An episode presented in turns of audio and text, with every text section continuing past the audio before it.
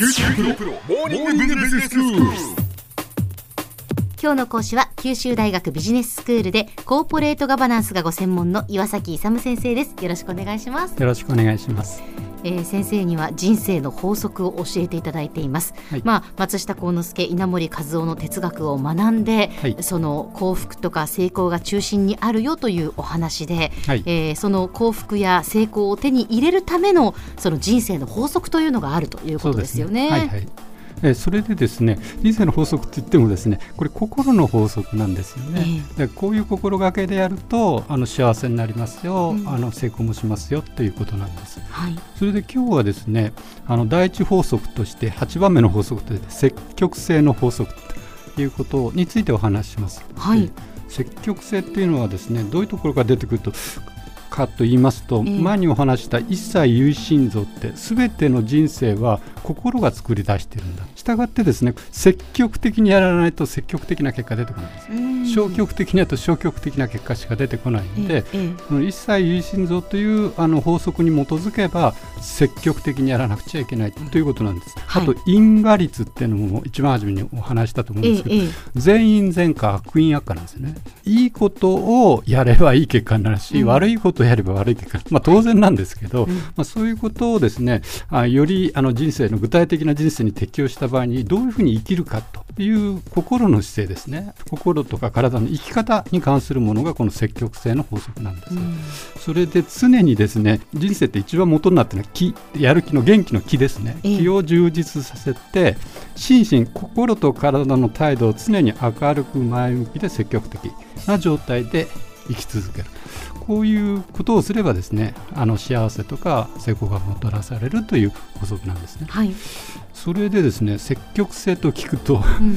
どういうふうに思われますかね、まあ、何でもうん、やってみようと思うとか、チャレンジしようと思うとかそう。いうことですよね。ですでね。それであの積極性の対極概念ってよく使って消極っていうのがあるじゃない、ええ。積極はいはい。性、で積極性っていうのは逆に言うと消極的でないことっていうふうに一般的に考えられるんですけど、ええ。ここで言ってるあの積極性っていうのはそうとちょっと違ってですねはい、完全な積極性ということなんですよ。うん、どういうことですか？か完全な積極性うんって。とだから普段使ってる積極性っていうのは消極性に対する積極性って不完全なものというふうに見てるんですねここでは。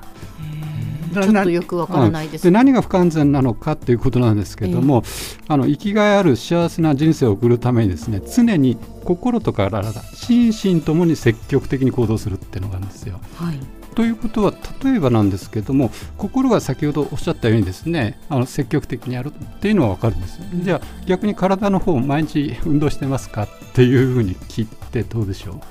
毎日は運動してないです。そうですね。ということはそこのところは積極性が欠けてるんですよね。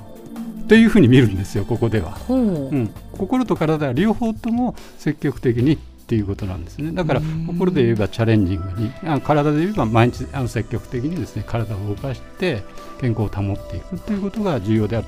それがまあ一つなんですけどええ。それが普通の積極性と違うのとあとですね苦しみっていうのかあの例えばですね憎いとか悲しいとかネガティブな感情ですね、ええそれをどうしてるかっていうことなんですよ。まあ、普通だと考えますよね当然。あそうですねね。でそういうことを考えないということがここでの積極性なんです。えーえ、ネガティブなことを考えない。うん、感じるんだけど考えち考えないです。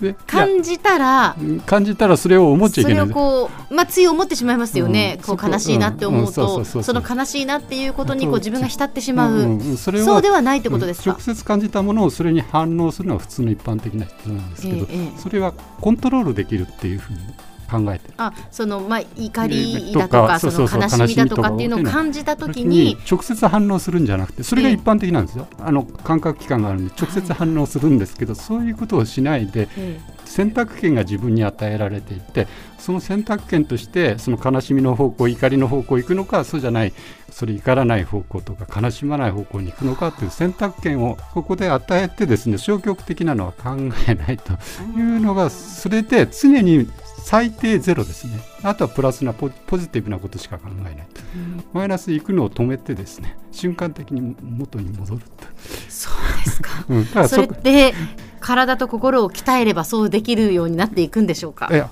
それはですね努力しないとダメなんですよ。それで感じる方ですね。あのネガティブな感じるのはコントロールできるってことを知らないとダメなんです。普通の人は教わってないからコントロールできないものとしてあの直接反応するんです。外部刺激内部刺激に対して。悲しいこと起こったら悲しいなって。当然なんですけど感じるのはもう避けられないんです。感覚器官ある。だけどそれを次に考えてどうアクションするかっていうのはコントロール可能です。でそこに選択権が与えられているっていうことを知ってる人と知らない人がいてほとんどの人は知らなくてですね直接反応してるっていうの。えー、とこれはですね稲森さん的に言うと理性のワンクッションって言ってるんですね。理性のワンクッションを置くことによって理性的に反応すると。ということなんです。でそれをここで応用するとですねその悲しみとかあの苦しみとかいうネガティブなところが感じるんだけどそれをですね思ったり行動とかに出さないような普段から習慣づけをすると。いうことが完全積極ということなんです。それでですねなぜこの積極性が必要とされるのかっていうことなんですけど、ええ。いろいろな論拠あるんですけど例えば自然法則的にですね言うと自然界ではご存知のようにですねあの動物とか植物って適者生存の法則とか弱肉強食の法則ってあるじゃないですか、ええ。だから強くなければ積極的に生きなければ、まあ、ま負けてしまうと生存競争に、だからそれと同じのものをあの人間に適用してもですね同じ生物なのでだからそういうところから自然法則的な論拠から言ってもせあの積極的に生きなくちゃいけないよということに。あと心理学的にはですねネガティブな感情っていうのは ハッピーじゃないですよね。そうですね。うん。だからそれをコントロールできるんだということでできるだけ早く処理しちゃうということが必要ですよ。この積極的であるかどうかっていうのは人生で非常に重要なんですよ。健康で何かをバリバリやってる人っていうのはこの積極性が発揮されてる人なんです。ということでこれ人生法則の中でも一番重要なぐらい重要な法則なんですよ。では先生今日のまとめをお願いしえっます。と成功とかあの幸福のためにはですねいつもまあ積極性を発揮して生きてくださいと。でそれには心と体両方ありますよ両方を積極的にしてくださいという法則でした。今日の講師は九州大学ビジネススクールでコーポレートガバナンスがご専門の岩崎勇先生でした。どうもありがとうございました。ありがとうございました。